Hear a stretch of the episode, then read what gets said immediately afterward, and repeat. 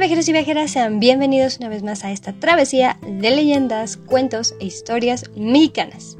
En esta ocasión vamos a dirigirnos hacia el estado de Durango. Vamos a descubrir lo que la leyenda, que es comúnmente conocida como el primer hombre de Durango, nos relata su nacimiento en este destino y esta historia es un breve pero también es originaria de la mitología tepuana. Los tepuanos son un pueblo nativo de nuestro país de México. Así que vamos a descubrir cómo es que ellos describen el origen del hombre para su cultura. Sin nada más que agregar, vámonos con nuestra historia.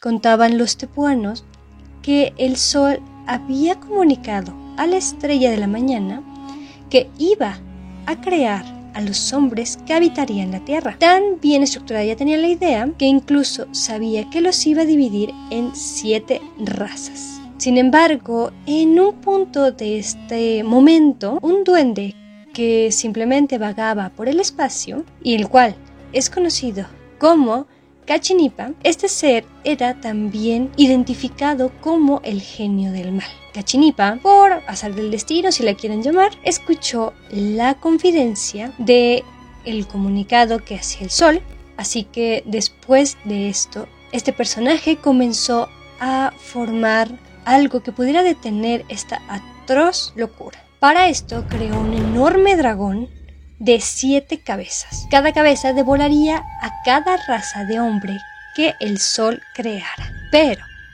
en el mundo se escuchó un pavoroso estallido y en una sombría caverna emergió un monstruo con ojos color sanguíneo en cada cabeza, con formidables garras y, para no quedarse atrás, un enorme aguijón en era realmente un reptil bastante asqueroso, se menciona, que incluso se deslizaba con tal rapidez y agilidad, al igual que este ser tenía dos inmensas y poderosas alas. Estas alas podían cruzar mares, tierras e incluso los abismos más profundos.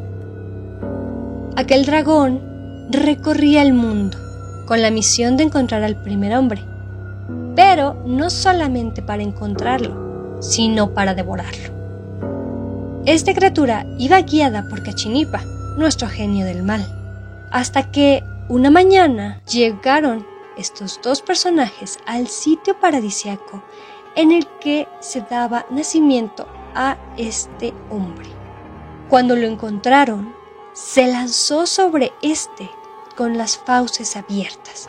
Pero, en ese momento, un águila de enormes alas, un ser colosal, rápidamente descendió y cogió al niño. Todo esto entre sus garras y lo llevó a un enhiesto Picacho. De esta forma, el águila puso a salvo al niño. Cuando lo puso a salvo, este regresó al lugar en donde se encontraba el dragón. De esta manera comenzó una gran batalla, una batalla espectacular, en donde el águila y el dragón se enfrentaron hasta morir.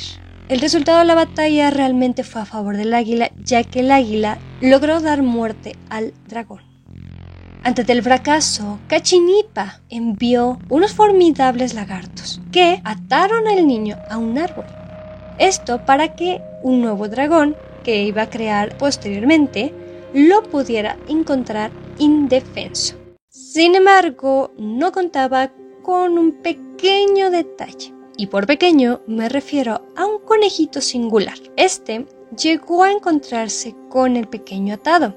Como lo vio atado, decidió liberarlo y destrozó con sus dientes todas las ligaduras.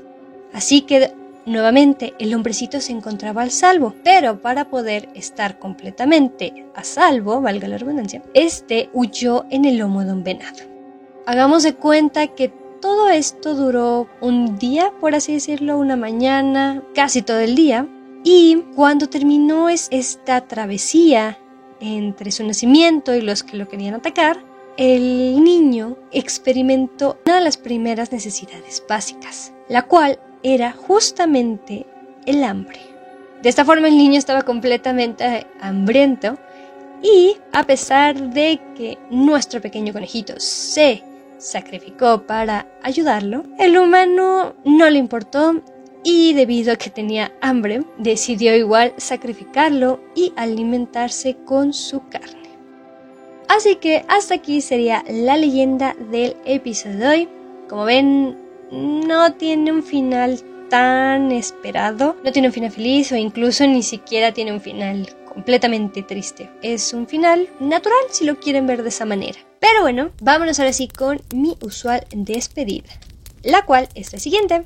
Si te ha gustado el episodio de hoy, me ayudarías bastante a compartirlo, ya sea con tus amigos, con familiares o con personas que incluso sepas que les interese este tipo de contenido. Y también en el caso de que me estés viendo en el canal de YouTube, también agradecería bastante si me apoyas a darle un like, a comentar lo que te pareció esta leyenda y también a compartirlo para que lleguemos a más viajeros y podamos ir descubriendo más leyendas mexicanas. De igual forma, si eres un nuevo oyente, tanto en YouTube como en Spotify o en Anchor, te invito a que me sigas en cualquiera de las tres plataformas.